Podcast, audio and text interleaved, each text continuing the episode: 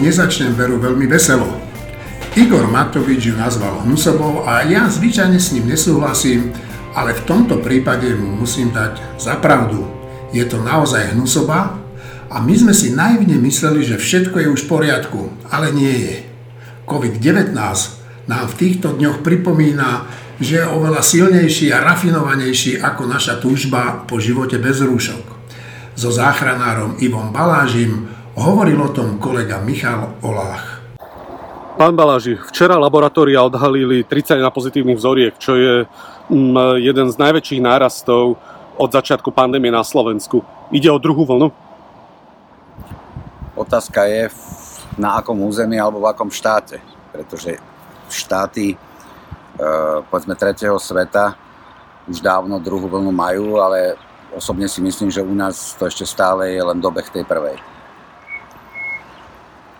Znamená to, že prvá vlna ešte neskončila? Z môjho pohľadu v našich zemepisných šírkach určite nie. Prečo si to myslíte? Pretože si tu tak stále podávame v podstate infekt ešte z obdobia, keď to k nám prišlo a boli určite ľudia, ktorí sa buď nedali otestovať, alebo tým, že vlastne neboli e, zrejme príznaky a tí ľudia vlastne sú není dýchaviční, nedusia sa, nemajú, v podstate nemajú žiadne príznaky tak sme ich nemali šancu odhaliť. S Ivom Balážom sme sa stretli v Nitre na benzínovej pumpe, kde sme spolu rozprávali práve o pandémii, ktorá zaznamenala svoj náraz posledných dňoch na Slovensku. Ivo Baláži na rozdiel od iných, možno viac teoretikov, je človek, ktorý má veľa skúseností e, v krajinách, kde zúrila ebola alebo cholera. E, Ivo Baláži bol aj v Žehre počas pandémie a zasahoval aj na viacerých miestach na Slovensku a obáva sa naozaj veľkého nárazu nárastu pandémie COVID-19 práve kvôli tomu, že sme prestali mať taký zdravý strach, prestávame nosiť rúška, prestávame sa dezinfikovať, prestávame mať sociálny odstup. Upozorňuje na to, že zo skúseností z iných krajín, kde bola napríklad, ako už spomínal, ebola, cholera a iné ochorenia, e, vie, že tá druhá alebo tretia vlna môže byť oveľa nebezpečnejšia a oveľa ničivejšia ako tá prvá, pri ktorej sme ešte taký zdravý strach prežívali. Oslovil som potom aj primárku kliniky kliniky infektológie a geografickej medicíny na Kramároch Alenu Koščálovú, ktorá tento týždeň v útorok ako prvá podala prvá liek, na prvá na Slovensku, prvá na Slovensku podala liek Remdesivir, e, ktorý sem e, doniesol profesor Šuvada z ministerstva zdravotníctva so svojím tímom, podali ho 39-ročnému pacientovi, čo ma prekvapilo, takže relatívne mladému mužovi, teda, ktorý bol v ťažkom stave. Pýtal som sa aj na to, ako ona vníma vlastne tú situáciu narastajúcej pandémie na Slovensku. Hovorila, že v súčasných číslach ako infektologička si trúfa povedať, že zvládneme pandémiu. Pokiaľ sa ale preklopíme do čísiel, aké sú v Taliansku, alebo aké boli vo Francúzsku, alebo Španielsku, alebo sa im začneme blížiť, tak e, túto pandémiu medicínsky alebo farmakologicky nezvládneme. Pýtal som sa aj, koľko máme ešte dávok tohto lieku, o ktorých je vo svete veľký záujem, tak povedala mi, že ešte 9. 9 dávok. Ešte 9, čo ma moc neupokojilo, ale ani nevystrašilo, lebo nie je to samozrejme jediný liek.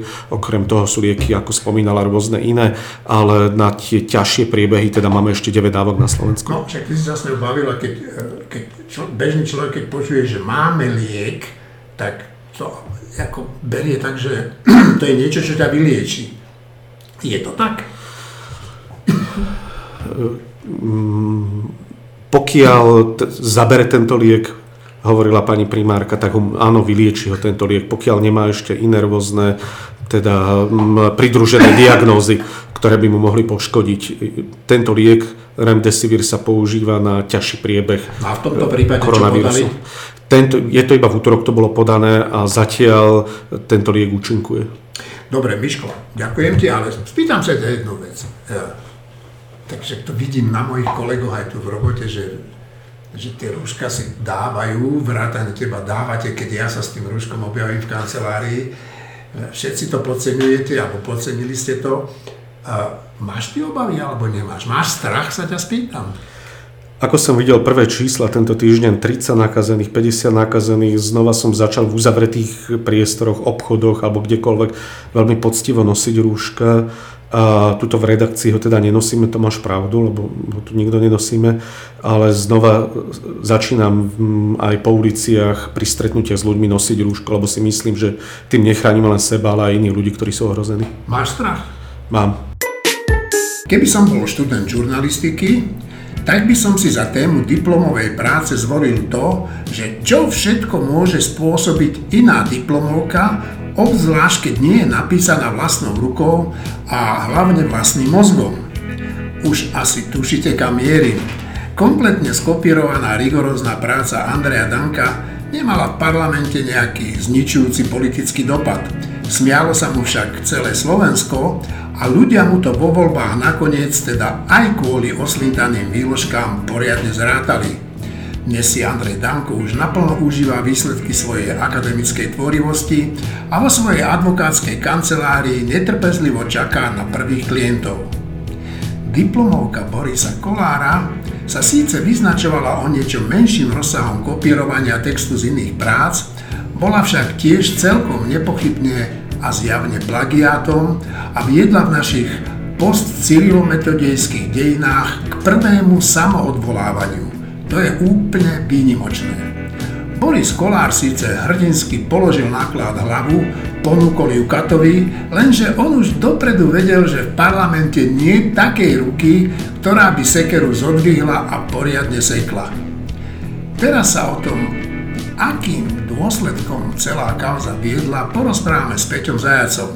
No a kde inde, ako v jeho garáži. Peter, tak ako obyčajne, aj dnes sme e, v tvojej garáži a garáže nezvyknú bývať e, v suteréne, ale niektoré aj by, bývajú v suterénoch.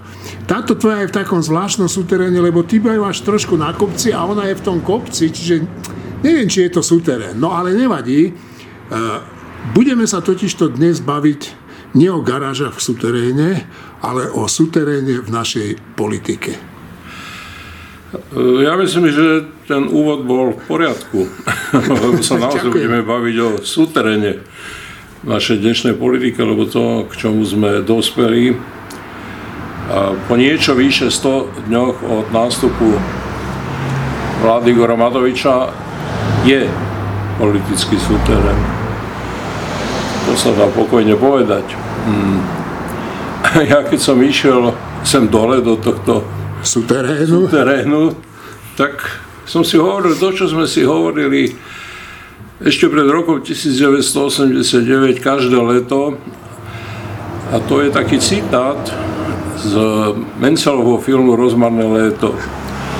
A ten citát znie takto. Tenhle spôsob léta, tento spôsob léta zdá sa mi poniekud nešťastným.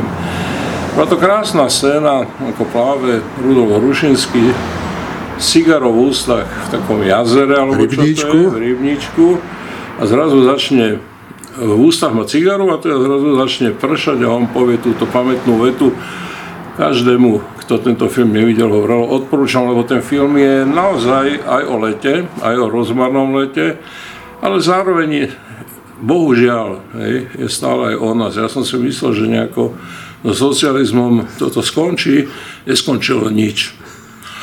Dobre, po tomto začiatku môžem prejsť rovno teda k tomu, o čom bude reč, a to je odvolávanie odvolávanie. To ani nebolo vlastne odvolávanie, to sa nedá nazvať odvolávaním predsedu Národnej rady Slovenskej republiky Borisa Kolera z funkcie. E, to bolo absolútne absurdné divadlo. Myslím, že najviac na ňom bavila opozícia. No tak tá tlieskala dokonca. No. A o tom sa veľmi nehovorilo, ale prvú otázku, ktorú, si, ktorú som si ja hneď položil, keď eh, vlastne tá kauza svojho um, plagizovanou uh, diplomovkou prepukla, bolo, že prečo okamžite nenavrhla jeho odvolanie. Tá odpoveď je podľa mňa veľmi jednoduchá. Prečo by dnešná opozícia odvolávala Borisa Kolára, o ktorom už dnes vie, že chce, aby boli budúcim partnerom. No, no predsa ani v opozícii nie sú takí blázni, že by takýmto spôsobom, mal by som, hnevali svojho budúceho koaličného partnera. Mali si ľudia položiť túto otázku, lebo to je pre mňa jasným znakom a signálom toho, že na čo sa vlastne celá tá dnešná opozícia chystá, že ona už dnes kalkuluje s tým, že Boris Kolár bude jej spojencom a kalkuluje podľa mňa správne. To je jedna moja odpoveď. Druhá odpoveď je ale úplne absurdná. Doteraz sme zažili odvolávanie Rudolfa Schustera v roku 1990, neúspešné. Kde sa chcel dostať Jano, Jano Budaj na sme, Ale to sme aj my chceli, celá VPN sme chceli proste, aby Jan Budaj bol predsedom eh, Slovenskej národnej rady vtedy, eh, pretože sme strátili dôveru eh, v Rudolfa Schustera. Ehm, nevyšlo to, lebo to bolo zle pripravené. Nevedeli sme vtedy pracovať dobre s normálnymi procedurálnymi, procedurálnymi otázkami toho, ako funguje parlament. A hovorím to najmä preto, že zdá sa, že ani dnes ešte celkom sa ľudia nevedomujú, ako, ako rolu hrajú vlastne procedurálne otázky. Ale kvôli týmto nezvládnutým procedurálnym otázkam vtedy nebol Rudolf Schuster odvolaný. A jednoducho Jano Budaj, ale aj my musím povedať, z toho sa nemôžeme nejako vykrúcať. Sme zle odhadli pomer hlasov a Rudolf Schuster sa nechal pokojne odvolávať. Povedal, ja nemôžem odstúpiť, Janko, teda Budajovi. Toto kreslo je pripravené pre teba, Janko, ale uznaj mi, že nemôžem sám odstúpiť, lebo tým by som priznal, že som sa dopustil nejakej viny. Ale keď ma odvoláte, tak samozrejme nebudem proti tomu namietať. Toto miesto, toto kreslo je pripravené pre teba. Samozrejme, medzi tým spolu s komunistami zbieral hlasy a, a nechal sa odvolávať až tedy, keď, mu, keď si bol istý, že spolu s hlasmi Národného frontu, ale to boli tiež komunisti, to boli komunisti včelári, komunisti, ja neviem čo, lesníci, ktoré dnes ešte splnia veľmi, tie združenia občianské dnes plnia ešte veľmi špecifické úlohy polovníci, včelári, no. záhradkári a im podobní. No ale vtedy to boli všetko... Dôchodcovia, my dôchodcovia. Áno, vtedy to bolo, ale bolo to všetko súčasťou Národného frontu, čiže boli to tiež len komunisti. No, preto to vtedy nevyšlo, to bolo prvýkrát. Druhýkrát bola odvolávaná vláda, vláda Ivety Radičovej, ale to odvolanie Vtedy navrhla opozícia. Teda nenavrhla si to ani Iveta Radičová sama, nepožiadala koalíciu, prosím vás pekne, odvolajte ma, ale urobila to opozícia. Nechcem sa teraz vrácať tým okolnostiam toho odvolávania, lebo to nemá nejaký zmysel, hovorím to kvôli niečomu inému. Zatiaľ za demokratického parlamentného systému sa ani raz nestalo, aby predseda Národnej rady, čo predseda parlamentu, to znamená e, druhý najvyšší ústavný činiteľ, navrhol odvolávať seba samého. Lebo podľa normálnej politickej logiky to neznamená nič iné, iba to, že on hovorí, a to aj hovorí verejnosti. Ja, Boris Kolár, som sa dopustil takého priestupku, a to teraz nie je len právna otázka, to je politická otázka. A morálna. A morálna, teda morálna otázka, lebo však politika je ešte stále aj o morálke, no. hádam, nie? O, ale on hovorí proste verejnosti a hovorí parlamentárom, ja, Boris Kolár, som sa dopustil takého priestupku, že si uvedomujem, že nemôžem byť predsedom Národnej rady Slovenskej republiky a preto navrhujem, aby ste ma odvolali. V tej chvíli on fakticky otvoril dvere, jednak pre opozíciu samozrejme, ale najmä pre koalíciu, pre svojich koaličných partnerov, ktorá poprvé mohla povedať, že Boris Kolár v podstate opustil pôdu koaličnej dohody, to nič také nepredpokladala, a po druhé, fakticky sám navrhol svoje odvolanie, a to znamená, že ani pre samotných koaličných partnerov potom nemohlo platiť to, že proste nebude odvolávať niekoho, koho navrhne opozícia, lebo si to navrhol predseda parlamentu sám. Je to absurdná konštrukcia, ale tejto absurdnej konštrukcie sa Boris Kolár v príčinivej spolupráci s predsedom vlády dopustil, lebo taký je Boris Kolár a taký je predseda vlády. Že im nejde o normálne pravidlá parlamentnej demokracie, ide o pravidlá, ktoré si vymyslia oni sami, tak ako si Igor Matovič vymyslel pravidlo, že bude Olano menovať 72 okresných šéfov úradov. úradov, ale robí to spôsobom na verejnosť, ktorý sa tvári, akože ide o nejaký objektívny výber, pričom ten objektívny výber v úvodzovkách robia v podstate, robí v podstate jeho, jeho strana. Boris Kolár nerobí v podstate nejakú chybu, lebo on sa netvári nejako, ale chybu robí Igor Matovič. Pretože ak ešte vo februári 2020 mnoho ľudí verilo, že on bude naozaj tou, tým najväčším valom proti korupcii a najväčším bojovníkom za zmeny proti Ficovmu režimu, tak za 100 dní sa ukázala minimálne jedna vec, ale podľa mňa sa ukázala definitívne, že Igor, Kola, Igor, Igor Matovič je jednoducho iný, že to vôbec neplatí, že to, čo on sám o sebe predstieral, že to neplatí, že Igor Matovič je jednoducho len tým, e, o čom najprv málo ľudí, potom stále viac a viac ľudí. A dneska už obrovská časť Slovenska samozrejme vie, že Igor Matovič je len šikovný manipula, manipulátor. Ale to, že je šikovný manipulátor, to platí stále menej a menej a bude platiť ešte menej a menej. Čiže jemu bude prirodzene veriť stále menej a menej ľudí, lebo tie bajky, ktoré on rozpráva, tie sú naprosto už dneska neuveriteľné a neudržateľné.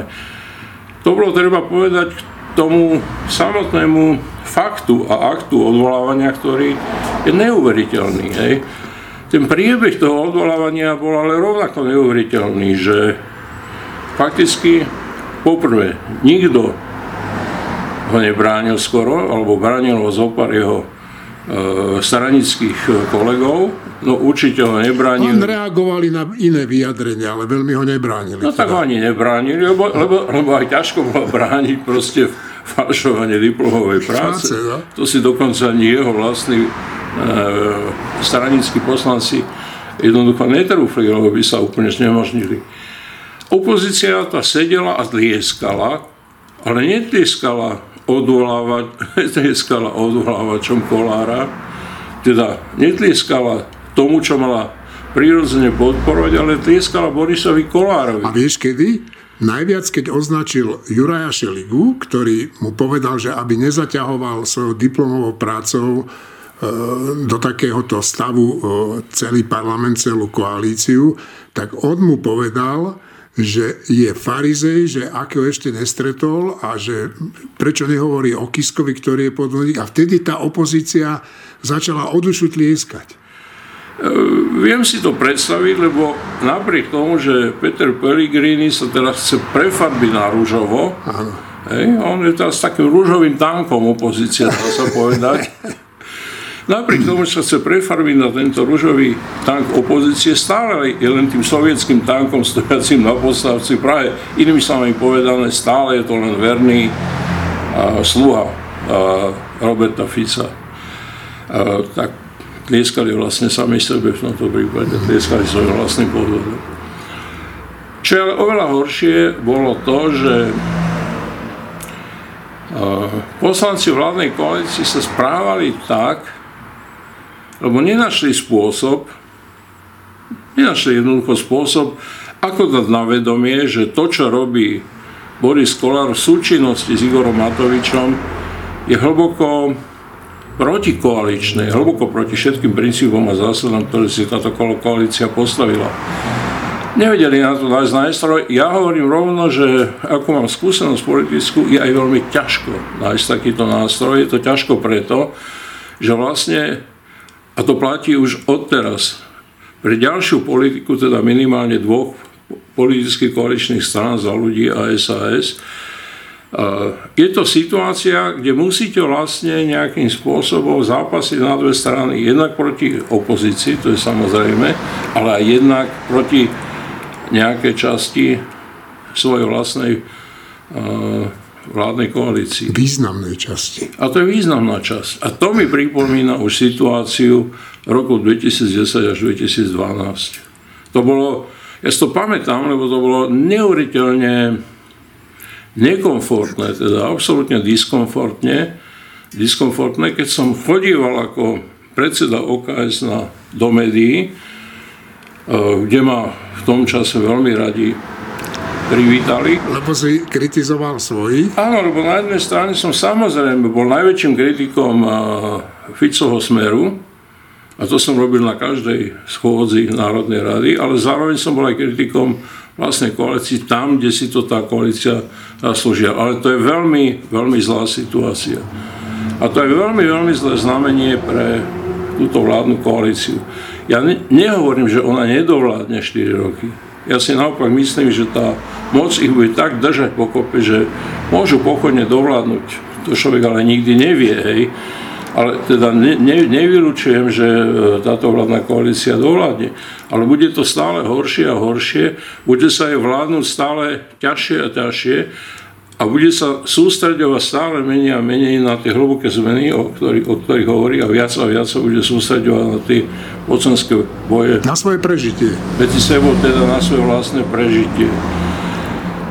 A teraz tomu samotnému odvolávaniu. To bol normálny, obyčajný, sprostý trik, to treba pomenovať, zo strany Igora Matoviča a Borisa Kolára, lebo oni si to spočítali podľa počtov, si spočítali, že v tej chvíli, keď poslanci za Olano, poslanci za e, Sme rodina nebudú hlasovať, odídu z miestnosti, ako to aj urobili. A ak to urobí ešte aspoň jedna z tých dvoch zvyšných strán, a SAS to hovorila už vopred, čomu som ja nerozumel, pravdu povediac, lebo to znamená, že oni na, to, na, tie, na, tie, na tie triky Matovičové nemajú v tejto chvíli. Lebo nikdy v živote by som na ich mieste nehovoril dopredu o tom, že ako sa budem správať, lebo tak, tak si môže byť Matovič, Matovič naprosto istý a môže potom rozprávať pokojne o tom, že ako to aj rozprával, môže pokojne rozprávať o tom, že vlastne oni ja neviem, že už to povedal, pustia do gati, lebo sú no, babeli, no, hej. No.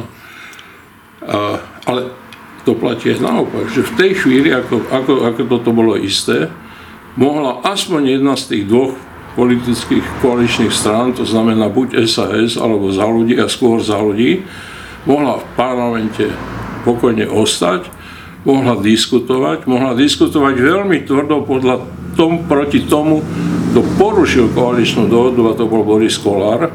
To urobil Šeliga. No tak, prosím.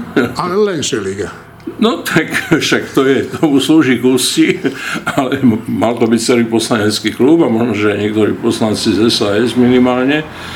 A, a mohli pokojne hlasovať aj za odvolanie Borisa Kolára, lebo by tým žiadnu koaličnú dohodu neporušil, lebo tu už porušil Boris Kolár sám. Je to možno troška obťažné, keď to takto vysvetlím, ale je to pravda, je to pravdivé. A myslím si osobne, že najhoršiu pozíciu mali tí poslanci Olana, nehovorím teraz o poslancoch sme rodina, lebo to je rodina, hej, ale najhoršiu pozíciu mali tí poslanci a tí politici Olana, ktorí sa dostali na kandidátku Olana v podstate ako občianskí aktivisti. Teda za niečo, čo bolo chválihodné, za niečo, kde sa vzbúrili proti e, Ficovmu režimu. Nechcem ich teraz menovať, ale boli aj takí, lebo pre nich, a niektorí sa takto aj vyjadrili verejne, pre nich to znamená vlastne veľmi hlboké poškodenie ich povesti. Čiže v tejto chvíli sme vlastne svedkami takéhoto výsledku. Boris Kolár nebol odvolaný, hoci sa sám odvolával, sám seba.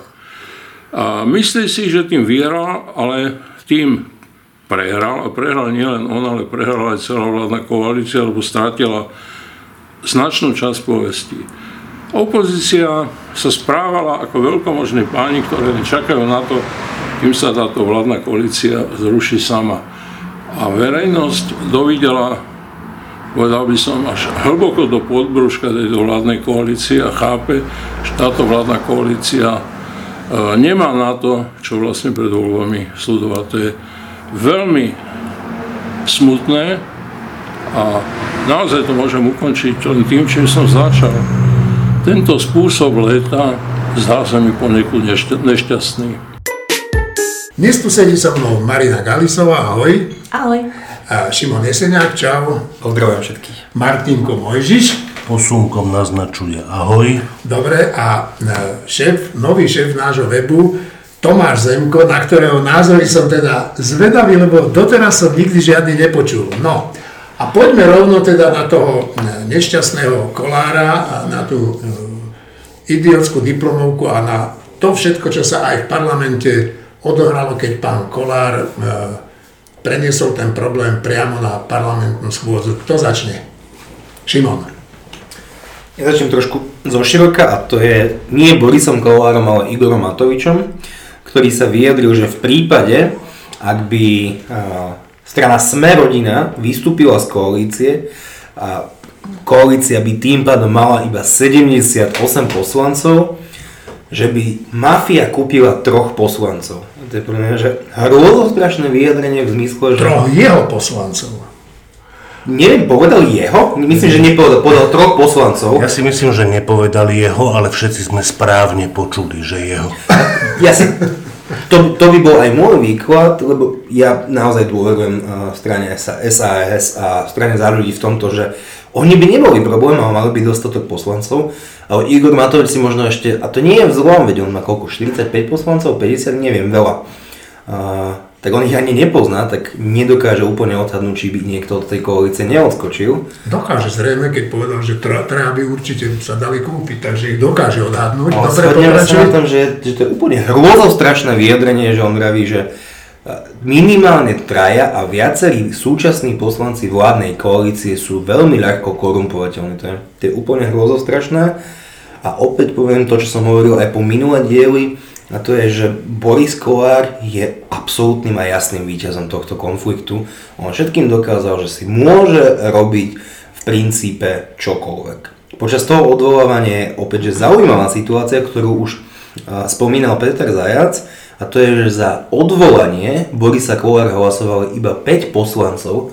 A čo je zaujímavé, že bol to, s istotou vieme, že to bol Janko Benčík, s istotou vieme, že to bol Miro Kolár uh-huh. zo strany za ľudí a zvyšní traja boli z Olano. To tiež vieme, i keď neviem, či vieme mená. Ja ich neviem, možno ich už vieme. Ale je úplne zaujímavé pre mňa, že veď úlohou opozície úplne prírodzenou je podpor, ešte keď si to vládna koalícia navrhne, že odvolajte mi predsedu parlamentu. Ja si nepamätám, že by sa stalo niečo také v histórii slovenského parlamentarizmu, až napríklad Ruda Šustera, že by to opozícia nepodporila. A Peter Zajac má asi naozaj pravdu, že nová strana Hlas, Pellegriniho, fašisti a kryptokomunisti smerácky, Rátajú s tým, že ten Boris Kolár by bol asi dobrým koaličným partnerom, teda si ho nechceli pohnevať. Tomáš? E, niekoľko vecí ku Borisovi Kolárovi. V prvom rade bola to veľká fraška, pretože on mal odstúpiť sám. Ale čo je dôležité, dôležité pre mňa povedať je, že Igor Matovič s Borisom Kolárom vytreli podlahu s poslancami za ľudí a SAS, pretože ja si myslím, že mali ostať a mali hlasovať proti Borisovi Kolárovi. Takto, si, takto s nimi vytrel podlahu a ukázal, že čo všetko môže a, vyslal, a vyslali mu tým signál poslanci za ľudí a SAS, že do budúcna Igor Matovič môže robiť prakticky čokoľvek. Mali sa mu jednoznačne postaviť a mali ukázať, že, že takto nie, lebo obávam sa, že uh, len aby nedopadli tak ako most v koalícii so Smerom, ktorý sa uh, všelijako možne snažil ospravedlniť uh, galnerské činy Smeru a dopadol tak, ako dopadol. Ale ešte na Margo Šimona poviem, že prečo opozícia nehlasovala proti Kolárovi si myslím, pretože Smeráci a Hlasáci, neviem či Kotlebovci, dobre, dobre. neviem či Kotlebovci ho tam chcú udržať, aby mali ako taký klín v koalícii a čím ich vydierať a stále dookola, aby to verejnosť premielala a stále točila a rozošlávala ich medzi sebou. Takže to si myslím. Však ja si myslím, že nie len e, Boris a jeho diplomovka budú problémom, tých problémov ešte vypláva niekoľko. Na druhej strane, keď si hovoril, že mali hlasovať proti e, za jeho odvolanie SAS a za ľudí, tak keby to bolo jasné, že to urobia pred e, pred samotným hlasovaním, keby to deklaroval ako svoje pevné odhodlanie, tak to ti garantujem, že skoro na 100% by ten e, bol odvolaný, lebo vtedy by sa tá pozícia tej koalície, opozície zmenila. By hlasovali za, aby to celkom rozhasili. Martin, ty si čo myslíš? Mojžiš. Ja si myslím, že určite mali hlasovať aj všetci za ľudí, poslanci, aj všetci poslanci SAS za odvolanie Borisa Kolára. Boris Kolár mal byť odvolaný, mal odstúpiť z tej vlády, čo by pravdepodobne neurobil, ale je istá možnosť, že by to urobil. A ja som o tom presvedčený, aj keď si uvedomujem, že, že ľudí, ktorí zdieľajú toto presvedčenie je málo, ale však počkajme, jak sa veci vyvinú. Vyčkaj času ako husa ja, ja, ja budem veľmi rád, ak sa budem míliť. Ja si myslím, že keby v septembri kúpili troch alebo štyroch poslancov Oľano Mafia a tá vláda by padla, stalo by sa to najlepšie, čo sa Slovensku môže stať. Ja si myslím, že mýtus o tom, že táto vláda je lepšia než vláda hlasu Smeru a Kotlebu je sprostosť. A že voľby, ktoré by potom prišli, medzi tým by bola, môže, môže byť úradnícká vláda, že voľby, ktoré by prišli, že by dopadli výhrou hlasu Smeru a Kotlebu, vôbec nie je jasné. Ale toto nie je možné udržiavať ďalej, pretože po tom minulom týždni, ako ja už si neviem predstaviť, že bude to ešte jasnejšie, aj keď bude to ešte jasnejšie, že toto je zločinecká vláda tiež. Marina? No ja si dovolím s Martinom nesúhlasiť. Nie je rovnako zločinecká ako tá predtým, myslím si. Zatiaľ. A e, za, doslova, zatiaľ. Nie je rovnako a zatiaľ. Uh, druhá vec je, že to malé Margo, ktoré medzi nimi je, ten malý rozdiel, je žiaľ Bohu podľa mňa pre Slovensko kľúčový. Tak zle sme na tom, že i ten malý rozdiel v morálke je pre nás kľúčový. Takže ja, za mňa je to OK, že zatiaľ sa to drží. Uvidíme dokedy. A myslím si, že skôr či neskôr to padne.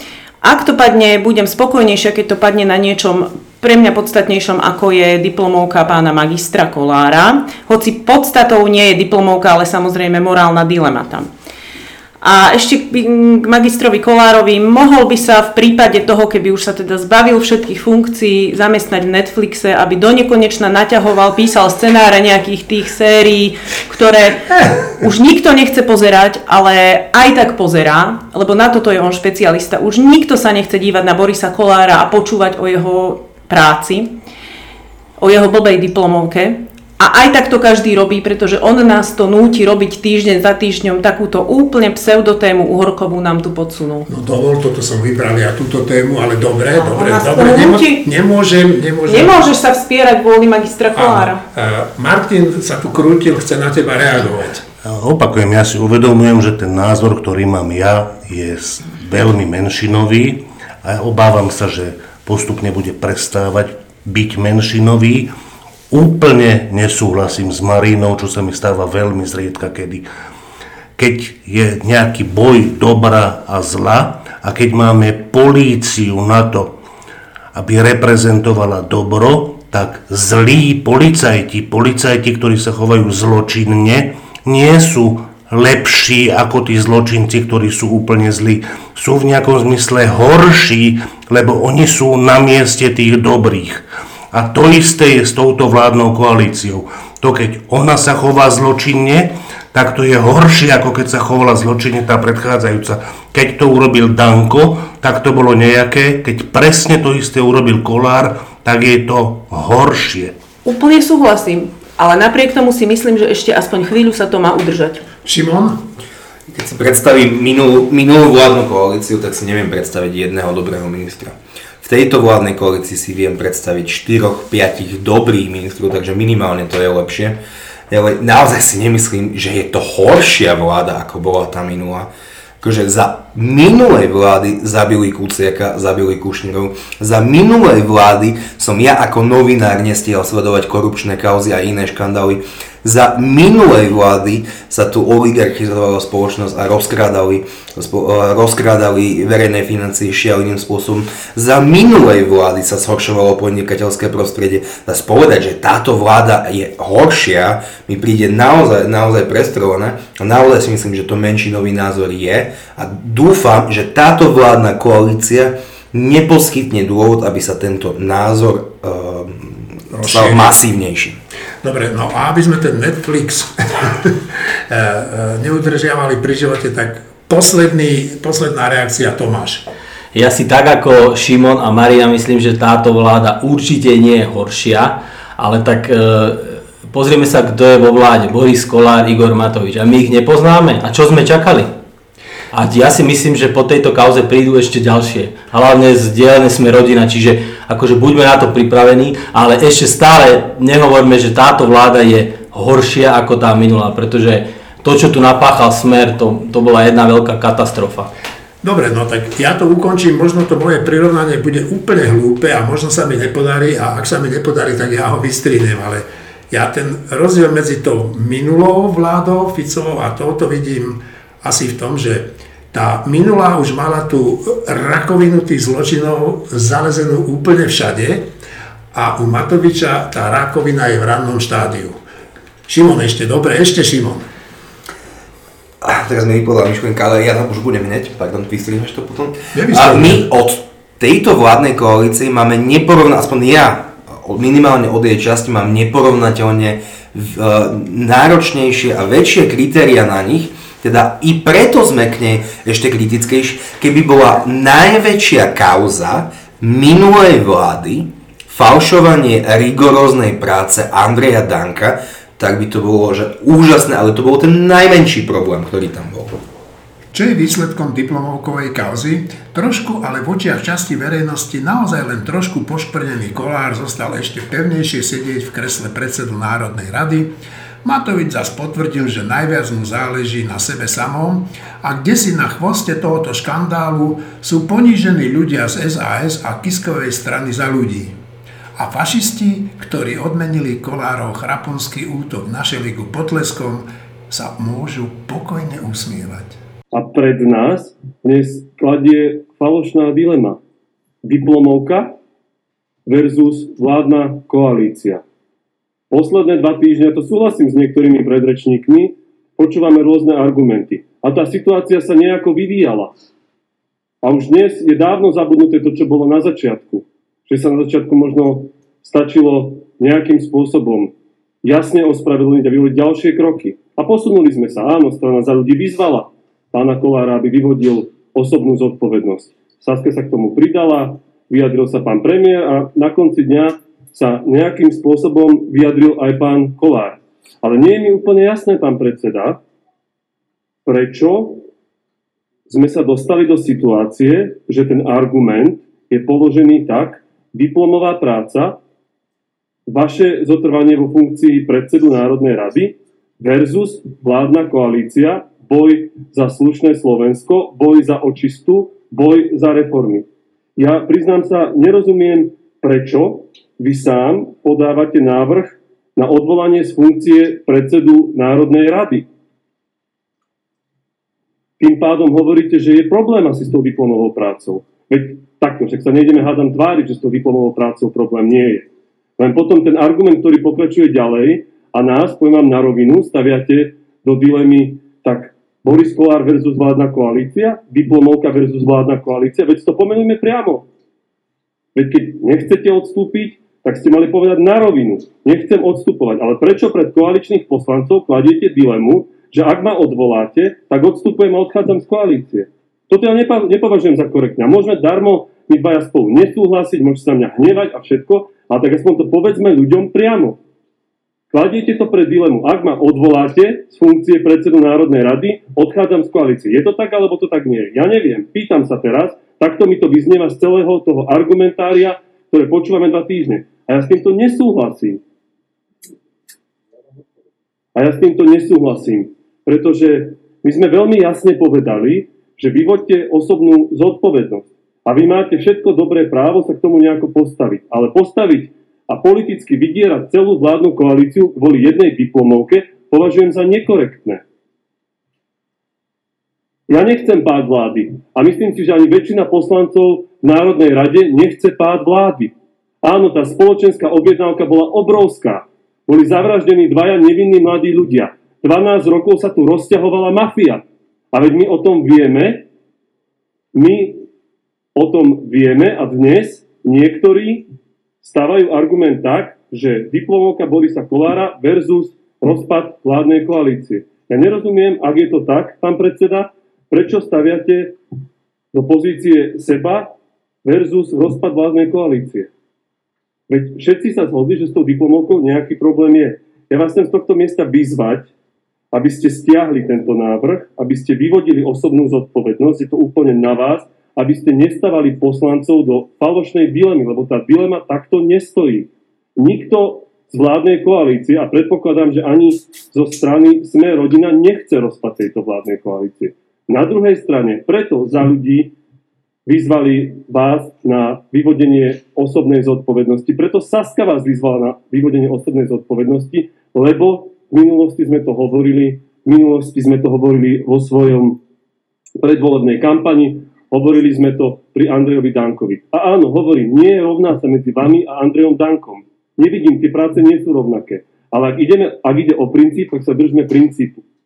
Ešte raz, žiadam vás, aby ste stiahli tento návrh, aby ste nestavali koaličných poslancov do falošnej dilemy, že ak pôjdu hlasovať, tak zároveň hlasujú za pád vlády alebo sa im politicky vyhrážete, že odchádzate z koalície. Alebo, ak chcete dať naozaj voľnú ruku, no tak povedzte, že môžu ísť hlasovať, ale že sme rodina bez ohľadu na výsledok hlasovania neodchádza z vládnej koalície. Ďakujem.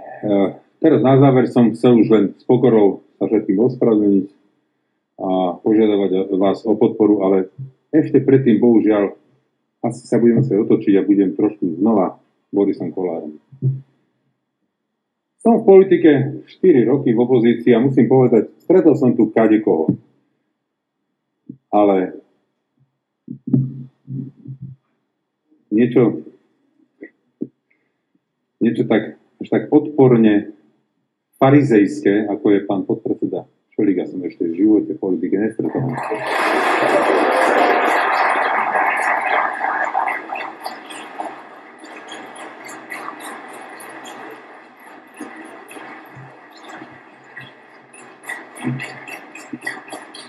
tento morálny etalón, čo to raz tu zo seba dostal, to je úžasné. Tak ja vám poviem, ako celá kauza začala. Keď celá kauza začala, tak dobehol tento etalón morálky a povedal mi, aby som sa ospravedlnil. Tak som hovoril, tak som sa poradil s našimi a povedal som, dobre, tak urobil som tlačovku, ospravedlnil som sa. Áno, urobil som chybu, nezazdrojoval som, ale v zozname použitej literatúry, ako povedal doktor Čarnogórsky, som to oznámil tam že som citoval Mindiaš. Ale dobre urobil som, iba som sa ospravedlnil. Ešte raz sa všetkým ospravedlnil za to. Áno, asi to nebola úplne najlepšia práca na svete. Ale rovnako ako pán doktor Čornogórsky povedal, som to získal lege artist, čiže súvade so zákonom. Ale dobre, tak tento pán dobehol za mnou a povedal mi, aby som sa ospravedlnil. Ja som to urobil. Nestačilo. Nestačilo. Potom došiel znova za mnou a rovnako kontaktoval aj premiéra Matoviča, že áno, my to neuspojíme, bolo by dobre, keby sa zdal titul. No ale, tak som si to preveril, zdať sa titulu nedá. Tak som povedal, som znova urobil tlačovku a povedal som, že titul nebudem používať v politike. Potom dobehol a povedal, no to bolo arogantné, to proste, nebolo to s pokorou. Tak som sa znova sa vyjadril a s pokorou som sa ospravedlnil a ospravedlnil sa všetkým, akokoľvek som kohokoľvek pri mojej obhajobe uh, teda tejto diplomovej práce urazil mojou komunikáciou, sa ešte raz ospravedlňujem. Nestačilo. Nestačilo. Tento farizej dobehol a kričí, musíš odstúpiť z predsedu parlamentu. Viete, keby to povedal pán Dostal, tak to zober. Ale človek, ktorý, keď tu sme bojovali proti, proti Smeru, a bolo na, na námestiach 70-90 tisíc ľudí, dobehne do prezidentského paláca pánovi Kiskovi a zrazu sa zruší protest, tento nám bude kázať o morálke, tento mi bude tu vstupovať do svedomia.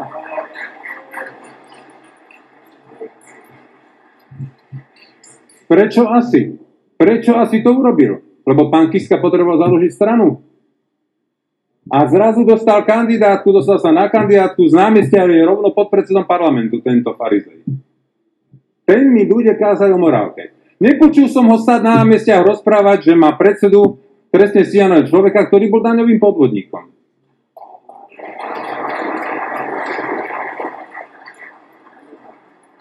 ktorý s najväčšou pravdepodobnosťou podľa, podľa súdu zobral nejakým ľuďom pozemky, ako tomu chudákovi Zubarovi. To sme nepočuli.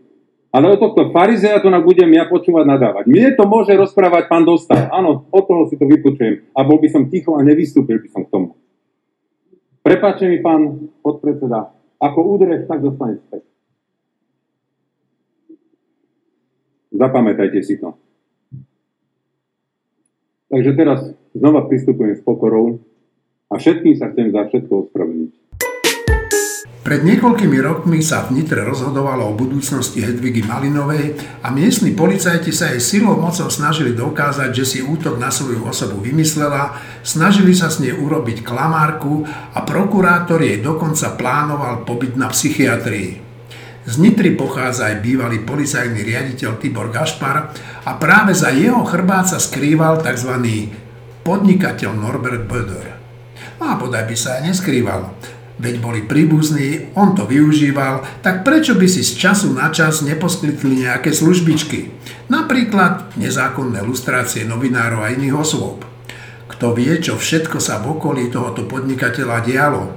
Dnes je však už isté, že už niekoľko hodín sedí vo vyšetrovacej väzbe a premýšľa, ako sa dostať z tej šlamastiky miliónových úplatkov. Sudca Najvyššieho súdu Martin Borgela to pri zdôvodňovaní, prečo Norbert Beder musí ísť do vyšetrovacej väzby, tento stroj na úplatky pomenoval celkom presne. Dejina celé našej samostatnosti nemá období a k tomu ešte jedna poznámka. Ak som v inej veci hovoril o dobre fungujúcom stroji, ktorý búra princípy právneho štátu, tak to je mega. Skutočne mega stroj korupcie a prania špinavých peniazí. Niečo neuveriteľné, neskutočné, ako to fungovalo a ako je vidieť už od roku 2006. Včera som bol svetkom takého nie je to zázrak, ale niečo, čo sa mi nechcelo uveriť a to bolo to, že som videl, ako e, k pánovi Bodorovi na najvyššom súde v jednom okamžiku pristúpi taký vysoký policajt, ale zďaleka nebol ani taký vyšportovaný ako ten Beder. Niečo mu hovoril, dal si tak ruku dozadu, spoza opasku vyťahol puta, nasadil mu puta a odviedol ho do hm, väzby tak čo vy na to hovoríte, že čo sa v súvislosti s tou kauzou dobytkára odohráva na Slovensku? Marina. Ja nadviažem, e, písala som tento týždeň taký stĺpček o tom, že keď Bedera prepustili, teda nedali do väzby, e, že mi to evokuje situáciu z 90. rokov, keď Mikuláš Černák v neblahej pamäti docupkal na Bystrické schody e, policajného riaditeľstva s tým, a vieš, že a ako dopadol. Počkaj, a vieš prečo tam docupkal? Lebo ja to viem. Lebo vedel, že ho chcú zastreliť. Áno. A... Policajti, že ho chcú Áno, tam iš, však to bolo vidno. No, tam no, išiel ten laser na ňom. No. Ale teda do, dopadol tak, ako dopadol a teraz e, Beder to vyzeralo, že unikne. A napokon sa stalo presne toto. Stal sa tento zázrak, že napokon neunikol. Ale myslím si, že žiaľ kľúčových je tých niekoľko dní, ktoré dostal od toho sudcu Trubana. A za tých niekoľko dní to, čo urobil, to bude možno kľúčové pre ďalší vývoj prípadu, pretože nevieme, aké stopy pozametal, koho, na koho robil nátlak, koho oslovil, koho kontaktoval, nevieme. Ono sa to ešte ukáže možno. Tomáš? Na Bodera hovorím, že konečne, konečne sa vyzerá to tak, že veci začali hýbať a myslím si, že tie zábery, ako bol vo luxusne vyzerajúcom a drahom oblečení s čiernymi okuliárkami dávaní do pút. Myslím si, že to budú legendárne zábery a ešte ich, si ich budeme dlho pripomínať. A ja si myslím, že všetci Slováci to sledujú podobne ako Kočneriádu. Teraz sa nám rozbehla dobytkariáda a myslím si, že všetci s napätím a úžasom sledujeme, že kto bude ďalší. Myslím si, že čaká sa možno na to, že príde sa aj po bývalého nájomníka Bonaparte, ale to si no, počkáme. Na rade by mal byť Janátek, ale ja ešte poviem, lebo som na tom súde bol a rád by som vedel, aby poslucháči tohoto podcastu vedeli, že ako sa ten BDR choval, no tak on pri príchode samozrejme neodpovedal na žiadnu, na žiadnu otázku, mal taký kamenný ksicht a snažil sa vyzerať teda akože vyrovnane. Potom sedel v tej, v tej súdnej sieni, tam tiež sa snažil pôsobiť veľmi vyrovnane, ale potom prišiel okamžik, keď mal niečo povedať na svoju obhajobu, tak sa postavil a ja to mám aj natočené, bohužiaľ to nebudete môcť vidieť a jemu sa triasli ruky. Normálne sa mu triasli ruky, on mal strach ten človek, že čo s ním bude. Tak, eh, tak eh, nevedel som, ako to dopadne, ale nedopadlo to eh, pre neho určite dobre. Martin Mojžiš. Ja si myslím, že aj v súvislosti s tou predchádzajúcou témou je dobre si pripomenúť toto. Kočner mohol fungovať tak, ako Kočner fungoval a Böder mohol fungovať tak, ako Böder fungoval v obrovskej miere vďaka slovenským sudcom. Böder aj Kočner sú mafiáni a nejakí mafiáni vždy budú. Sudca Truban je sudca. To je sudca špeciálneho súdu, ktorý dokonca chcel kandidovať na predsedu špeciálneho súdu. Ja si myslím, že Trubanové rozhodnutie o Bodorovi bolo zločinné rozhodnutie. Ja si myslím, že sudca špeciálneho súdu, ktorý sa dopúšťa zločinu tohto typu pri súdení mafiána, je nebezpečnejší ako ten mafián. Mafia tu vždy bude a máme políciu, prokuratúru a súdy na to, aby sme proti nej bojovali. Nemôžeme proti nej bojovať individuálne, nemôžem si ja kúpiť brokovnicu a ísť proti tomu bojovať, to je zločin. Na to máme ich. A keď oni sa dopúšťajú toho zločinu v súčinnosti s tými mafiánmi, to je podľa mňa nebezpečnejšie. Truban je podľa mňa horšie nebezpečenstvo ako Bodor a Truban má byť potrestaný najviac, ako sa len dá, so všetkými priťažujúcimi okolnostiami. Marina? Jednoznačne súhlasím, navyše to nebolo jeho jediné zločinné rozhodnutie. On sa takýchto rozhodnutí dopúšťa opakovane, v súvislosti s Kočnerom to bolo pri tej razii vo Vile, ktorú nenariadil, hoci mal a neskôr sa to ukázalo.